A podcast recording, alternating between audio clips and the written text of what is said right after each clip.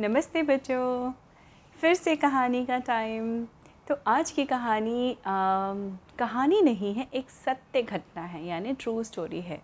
और इंसिडेंट है एक्चुअली और इसको मैं आपको बताना शुरू करती हूँ। सो बिफ़ोर आई बिगिन मैं आपको फिर से बताना चाहती हूँ। हालाँकि आप में से बहुत सारे बच्चों को ये पता भी होगा हमारे भारतवर्ष का इतिहास। हमारा भारतवर्ष का इतिहास, हमारी संस्कृति कई हज़ारों वर्ष पुरानी है। और ये भी कहा जाता है बच्चों कि ये oldest one of the oldest running civilization है ऑफ़ द वर्ल्ड तो इसका मत, और सबसे यंगेस्ट कंट्री है। है ना? ये भी मैजिकल सी बात कि oldest civilization with youngest country है ना? तो जी तो बच्चों इसका, ये मैं आपको क्यों बता रही हूँ? क्योंकि जब भारत की हम बात करते हैं और हमारा इतिहास इतना पुराना और बहुत ही गौरवपूर्ण इतिहास है, यानी we are very proud of our history and culture दुनिया में बहुत सारे देशों से बहुत सारे ट्रैवलर्स आए थे।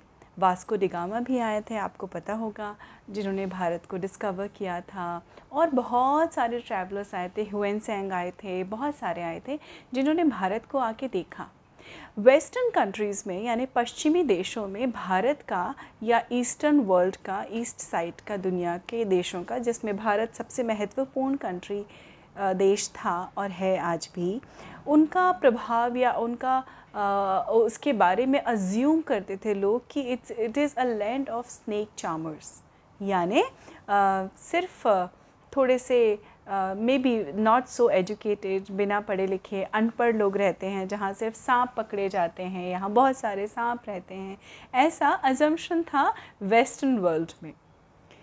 और उसके ठीक विपरीत हमारी सभ्यता ऐसी रही है बच्चों, हमारे पास लाइफ के हर फ़ील्ड में, चाहे वो साइंस हो, चाहे कल्चर हो, चाहे आर्किटेक्चर हो, आप आप नाम सोचिए और हर उस हर फ़ील्ड में हमारा भारत बहुत ही प्रगतिशील रहा है हज़ारों साल पहले से। जब तब जबकि दु, दुनिया के दूसरे देशों में उन चीज़ों की आ, की कल्पना भी नहीं की जाती थी वो सब भारत में हो रहा था बच्चों। और आई एम श्योर इस सब के बारे में आपको बहुत पता होगा। पर किसी को भी लार्जर सेक्शन ऑफ़ पीपल यानी सारे लोग, जनता को, बहुत सारे लोगों को इस बारे में पता नहीं था। हमारा देश सोने की चिड़िया भी कहलाता था। सोने की चिड़िया यानी इसका एक्चुअल मीनिंग अगर हम भारतवर्ष को देखते हुए बताएँ तो ये कहा जाता है कि we were very very very rich बहुत सारे इन्वेडर्स आए उन्होंने लूटा हमारे देश को। आ, हमारे सोने चांदी हीरे जवाहरत ले गए अपने अपने देशों में। हाँ पर भारत की एक और खूबसूरती है बच्चों। भारत एक ऐसा देश है हमारा देश and I am very proud to say that कि हमने कभी भी किसी भी कंट्री पर अटैक नहीं किया है, आक्रमण नहीं किया है। हम अपनी ही सीमाओं में, यानी अपनी ही बाउंड्रीज़ में बहुत खुश रहे हैं हैं और हमेशा रहेंगे। उसका कारण क्या है बच्चों? क्योंकि हम अपने आप से ही बहुत खुश हैं। हमारे देश में इतनी वैरायटी है, इतनी विषमताएँ हैं, इतने सारे कम्युनिटीज़ हैं कास्ट हैं रिलीजन है और हम सब मिल के बहुत ही खूबसूरत सी दुनिया में रहते हैं। हाँ ऊपर नीचे चीज़ें होती हैं पर ऑन द लार्ज ऐसा ही था। तो बात जब होती है किसी देश की किसी देश के बारे में कि हम क्या सोच रखते हैं हम क्या आ, दुनिया को मैसेज देना चाहते हैं how we how we assume और how we follow our principles right तो उसके बारे में पूरे वेस्टर्न वर्ल्ड में किसी को भी पता नहीं था। अगर आप लोगों ने नाम सुना हो, हमारे एक बहुत ही प्रख्यात वक्ता, यानी बहुत फ़ेमस वक्ता और फिलोसोफर रहे हैं, स्वामी विवेकानंद। विवेकानंद जी एक बहुत ही सुलझे व्यक्तित्व के धनी थे और उन्होंने भारत की फ़िलासफ़ी हमारे कल्चर के बारे में बहुत इन डेप्थ स्टडी की थी और उन्होंने इस खूबसूरती से दुनिया को हमारे बारे में बताया। पहली बार शिकागो में यूएस में एक वर्ल्ड कॉन्फ्रेंस हुई थी बच्चों uh, 1932 के आसपास जहाँ पर uh, Swami Vivekananda ji as as orator from India गए थे। और तब तक किसी भी किसी भी देश को वेस्टर्न वर्ल्ड में ये पता ही नहीं था कि हमारे देश की फ़िलासफ़ी क्या है। हम हम किस चीज़ में विश्वास रखते हैं? हमारा विश्वास किस चीज़ में है? तो शिकागो की वो कॉन्फ्रेंस जहाँ पे स्वामी विवेकानंद गए थे और जब उन्होंने इतने सारे लोगों थाउजेंड्स एंड थाउजेंड्स लोगों के सामने जब बोलना शुरू किया तो कुछ देर के बाद इनिशियल फाइव और टेन मिनट्स के बाद बच्चों, पूरे लोग ध्यान से सिर्फ़ स्वामी विवेकानंद की बातों को सुन रहे थे। उन्होंने भारत के तरफ़ से जो रिप्रेजेंट किया था, भारत को रिप्रेजेंट किया था तो उन्होंने वहाँ पर मेरे प्यारे भाई और बहनों करके एड्रेस किया था, संबोधित किया था, जिससे सारे लोग बहुत चकित थे। देवर सरप्राइज्ड कि आज तक कभी किसी ने इस तरह से एड्रेस नहीं किया। तो वो एक पहला तरीका था बच्चों दुनिया को बताने का कि हमारे भारत की फ़िलॉसफ़ी है, वसुधैव कुटुंबकम। यानी सारा जगत या सारा संसार मेरा परिवार। और उन्होंने बहुत सारी इंपॉर्टेंट सी बातें बताई और लोग बहुत इम्प्रेस हुए। पहली बार दुनिया में भारत की फ़िलॉसफ़ी को भारत के विश्वास को बताने वाला एक वक्ता थे स्वामी विवेकानंद। अब बहुत सारे लोग इम्प्रेस भी हुए। बहुत सारे लोगों ने आ, उनसे बातचीत करने की भी कोशिश की। वो काफ़ी महीनों तक वहाँ रहे भी शिकागो में। और उन्होंने भगवान से रिलेटेड हमारे बिलीव्स हमारी वैल्यूज़ क्या है, हमारे वैल्यू सिस्टम क्या है इंडियंस का, वो सब प्रेजेंट किया। और लोग हतप्रभ थे, यानी आश्चर्य थे कि अरे, इतना प्रोग्रेसिव कंट्री है इंडिया हमें तो पता ही नहीं था, इतने कल्चरली हम इतने रिच हैं, हमारी संस्कृति इतनी रिच है। ये तो दुनिया में दो, दूसरे देशों को पता नहीं था। अब होता क्या है बच्चों, जैसे हम हम दूसरों की किसी अच्छी अच्छी अच्छी बातों को सुनते हैं, विश्वास करते हैं। कई लोग होते हैं जो विश्वास नहीं भी करते हैं, है ना? और फिर वो क्रॉस क्वेश्चन करते हैं। उनको भी हमें थैंक यू बोलना चाहिए। क्यों बच्चों? क्योंकि एटलीस्ट ये शो तो करता है कि वो इंटरेस्ट इंटरेस्टेड हैं, वो ध्यान से सुन रहे हैं बातें, है ना? और उनके मन में भी दूसरे विचार आते हैं।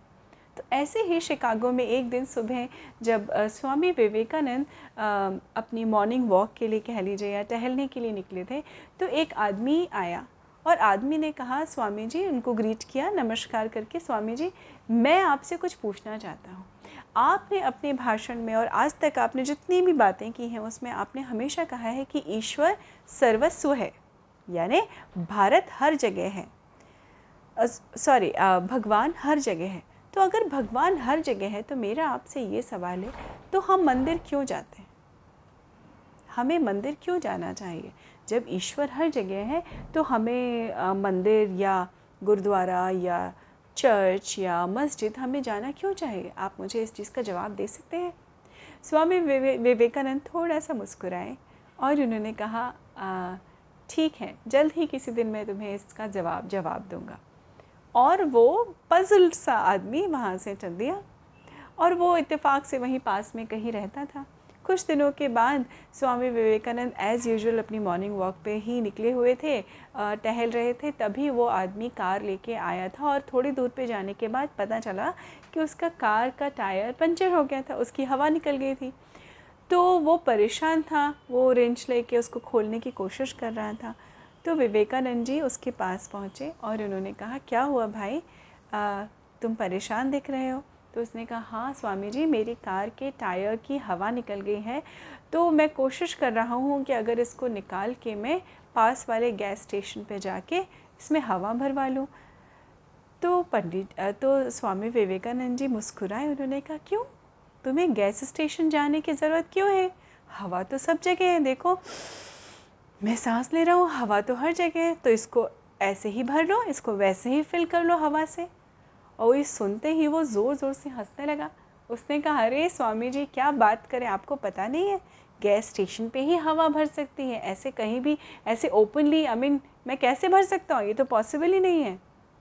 स्वामी विवेकानंद जी चुपचाप खड़े रहे। वो काफ़ी देर तक हंसता रहा। फिर उन्होंने कहा कि आपने मुझसे एक प्रश्न किया था कुछ दिनों पहले। कि जब भगवान हर जगह है तो मुझे मंदिर जाने की क्या ज़रूरत है? आई थिंक आपको आपका जवाब मिल गया। जिस तरह से हवा हर जगह है, पर फिर भी आपको इस टायर को फिल करने के लिए एयर फिल करने के लिए गैस स्टेशन जाने की ज़रूरत है, वैसे ही जब भी हमें भगवान के साथ, ईश्वर के संग, अल्लाह के साथ हमारे कनेक्ट चाहिए होता है हमारे पूर्वजों के साथ तो हम कहाँ जाते हैं? मंदिर में जाते हैं या हमारे रिलीजियस जगहों पे जाते हैं। फिर चाहे वो कुछ भी हो तो आई होप मैंने आपके इस जवाब का उत्तर दे दिया। ये सुनते ही उस आदमी के आँखें भर आई और उसने श्रद्धापूर्वक क्या किया? स्वामी विवेकानंद जी को नमस्कार किया और उन्होंने कहा, आज मुझे आपने बहुत अच्छे से बता दिया स्वामी जी। अगर आप मुझे उस दिन बताते या ऐसे बताने की कोशिश करते तो शायद मैं नहीं समझता। पर आज आपने मुझे एक ऐसे उदाहरण के साथ समझाया कि मुझे समझ में आ गया। तो ऐसे थे हमारे स्वामी विवेकानंद और उनकी आ, उनकी आ, आ, क्या कहना चाहिए बुद्धिमत्ता जिस तरह से उन्होंने इस चीज़ को एक्सप्लेन किया ताकि वो ईज़िली किसी भी इंसान के समझ में आ जाए। तो ऐसा ही यही सच है बच्चों कि हम सब जानते हैं कि ईश्वर अल्लाह भगवान हर जगह हैं। पर उसको महसूस करने के लिए, उनसे कनेक्ट करने के लिए इसीलिए मंदिर, मस्जिद या सबके गुरुद्वारे या चर्च इसीलिए होते हैं, सारे धर्मों में, ताकि हम वहाँ जाएँ और उनके साथ कनेक्ट कर पाएँ। करेक्ट और तो इसलिए आप सभी जब भी वक्त मिले अपने अपने धार्मिक स्थानों पे हमें ज़रूर जाना चाहिए। Just to connect with all आप किसी भी फॉर्म में बिलीव करें, आप मूर्ति पूजा में बिलीव करें या ना करें या जो भी आपके प्रिंसिपल्स हों, अगर आप कभी चले भी जाएँगे ना बच्चों तो आपको बहुत अच्छा महसूस होगा, है ना? तो कोशिश करिएगा अपनी आस्था बनाए रखिए लोगों में, ईश्वर में, और अच्छे कर्म करते रहिए। इन्हीं शब्दों के साथ आज की सत्य घटना वाली कहानी ख़त्म करती हूँ। अपना विशेष ध्यान रखिए। मैं आपसे जल्दी मिलती हूँ अगली कहानी में। नमस्ते बच्चों।